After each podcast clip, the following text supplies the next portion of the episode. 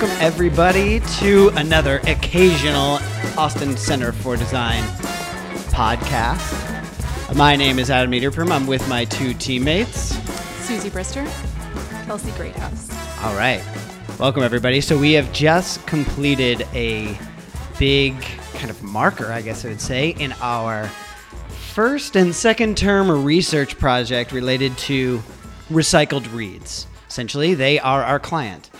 Um, Recycled Reads is a used bookstore that's part of the Austin Public Library system. We're going to give you a brief description of them and our kind of conversation we had with them today and kind of thoughts, reflections on this big conversation that we had today as we learn the design research process. Uh, so, why don't we start with y'all? Like, how would you define recycled reads? What's your definition? Susie, you want to jump in first? Sure, I'll go first. So, Recycled Reads really exists to take ex library materials, materials that have been what they call weeded from the library. So, books that are really no longer being circulated, books that have been damaged, books that are extra copies, um, those are pulled from the shelves and those materials have to go somewhere. So, they're actually taken to Recycled Reads. Recycled Reads processes them for lack of a better term and they actually have a storefront bookstore where they are able to resell these books to the public at very very low prices from between say 50 cents to $2 they also accept public donations directly from the public um, and are able to sell those books on the floor as well. Exactly. Kelsey anything to add to that? Yeah, I would agree um, with that as like kind of the main purpose of recycled reads. They also do lots of programming and um, kind of collaborate and have partnerships with other city departments to put on fix it clinics or knitting groups and Ukestra, things like that, that they use their space to kind of open it up to the community as well. Yeah, the ukulele orchestra. Can't forget about them. Yeah, so they do a little bit of everything. We knew this like right away as we started our research. We ended up with just to uh, review our research 24 people you know, well over 20 hours of, of transcripts and a lot of data, a lot of utterances from people. We eventually uh, grouped all of those utterances, as we call them, little parts of speech from all of these participants, grouped them on huge walls, uh, themed them, I guess you could say. We put a theme to many of these utterances, many of these parts of speech, and eventually we let it led us to these insights. So um, I guess I'll start with the problem statement that we came to with recycled reads. And that's kind of what we sat down and we presented to our client today. Um, today was interesting because it was the first time we knew we could have we could potentially have a tougher conversation, a more provocative conversation, where we're telling them things that aren't going particularly well, um, which was interesting. But our problem space was this: Recycled Read's purpose is not obvious or clear. Recycled Read's attention on peripheral areas of operation dilutes the main purpose. And you heard um, Susie and Kelsey mention all the different things that they do in addition to selling and diverting books from City of Austin landfill. Um, so, how would you guys comment on the on the kind of problem space or statement and kind of your thoughts before we had to deliver this mm-hmm. to the client today. Because nobody wants to hear that their goals or their purpose is not clear. Yeah so i think um, sort of my thoughts going in were just that um, that they probably didn't want to hear that their purpose wasn't getting across.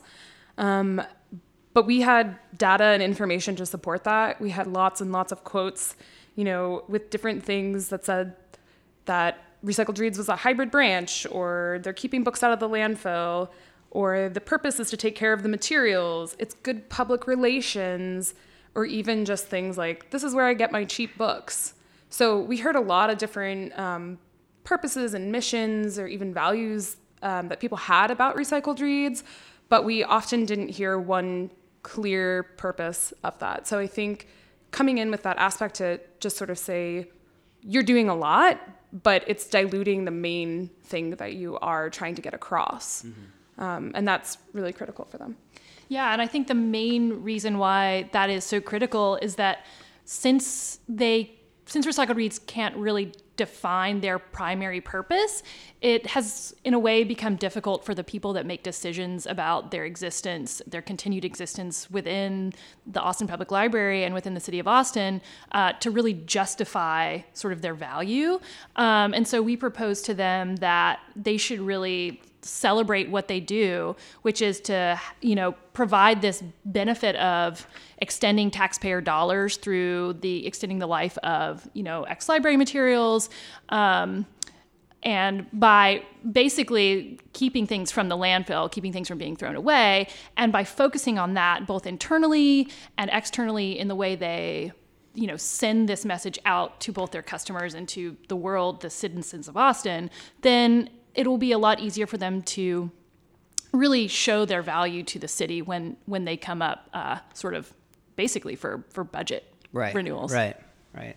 And that's a threat that they've had to deal with in the past because they're on private property. They have to pay rent, or the city of Austin has to pay that rent. So they're kind of like they are held to a little bit different standard or parameters that they have to, you know, deal with that libraries don't because most of them are on public property.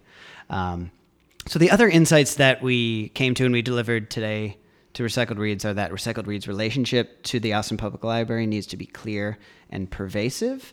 Um, so we're kind of getting to that as well. They need to define their place because currently their that connection for a customer is is not really clear. If you go to Recycled Reads, it's just like great but quirky place that has weird hours. You can fill up your entire bookshelf for very little money, two dollar hardcovers, $1 paperbacks or less.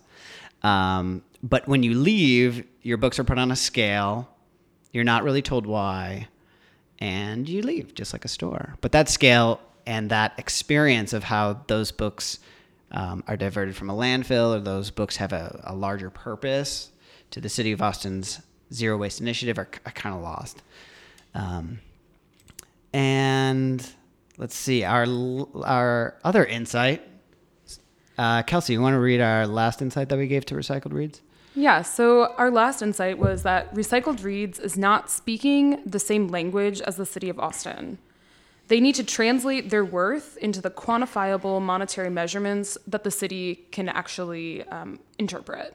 And what we meant by that and what we found in our research was that we heard time and time again that the city of Austin was looking at um, a bottom line, a monetary budget, and we found that they were really trying to evaluate recycled reads using this monetary um, measurement, mm-hmm. essentially. And recycled reads, on the other hand, was basically saying, well, we don't have sales goals. We measure our success kind of in um, the weights, the tonnage that we of materials of books that we save from going to the landfill every year, and so our statement around that is just that they're the recycled reads in the city of Austin are not speaking the same language. One is speaking in monetary terms, while the other is speaking in tonnage and recycled like recycled materials, and that is that is part of the struggle for them to be able to prove their place and their worth in the system because they the city of Austin doesn't um, sort of evaluate them on the scale that they need to be evaluated on.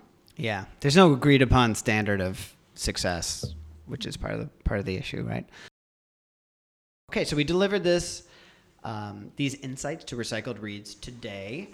And as, as I was mentioning before, this is the first time that maybe they were going to hear some things that they didn't necessarily want to hear, um, which didn't really turn out to be the case. Uh, do you guys want to share kind of your what you thought their their reaction was like?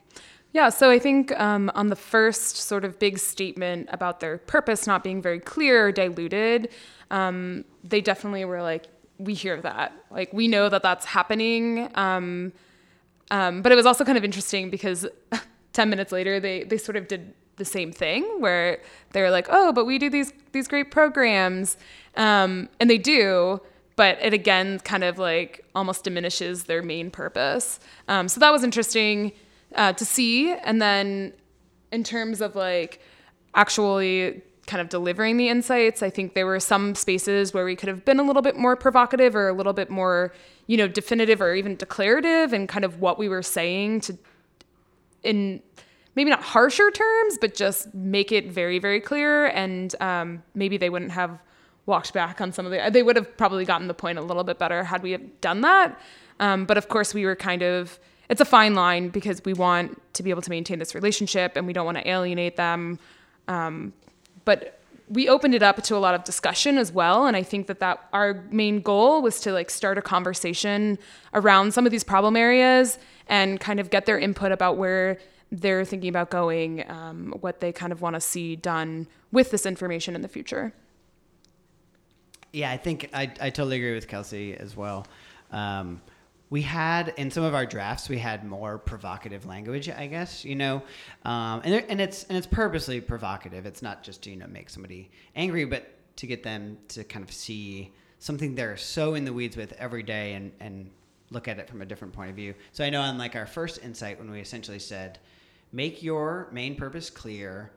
Don't spend as much time on these peripheral areas. I know at one point we had a draft that said like don't waste your time on the peripheral areas. And I think like yeah, some of those words, if not that one, like we we could have added those. That's kind of uh, you know, part of I guess getting into lessons learned. So let me ask you guys that of this whole process of, of design research, which is really particular type of qualitative research that we've come to learn, know, and love, and start describing to people what it is that we're doing how what what lessons do you think you've learned either from today's conversation or up up into this point of the design research process? Hmm. Um, I definitely think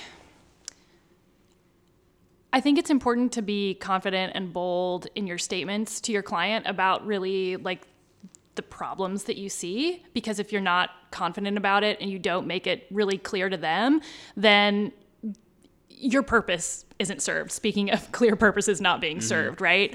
Um, but there's a fine line because especially with our client you know they really are this pioneering space the manager started it from scratch and she's working you know basically on the shoestring budget they're understaffed she's sassy and you know, just like really Resource, scrappy, resourceful. resourceful. Sorry. She's an amazing woman and like people really respect her. She gets a lot done.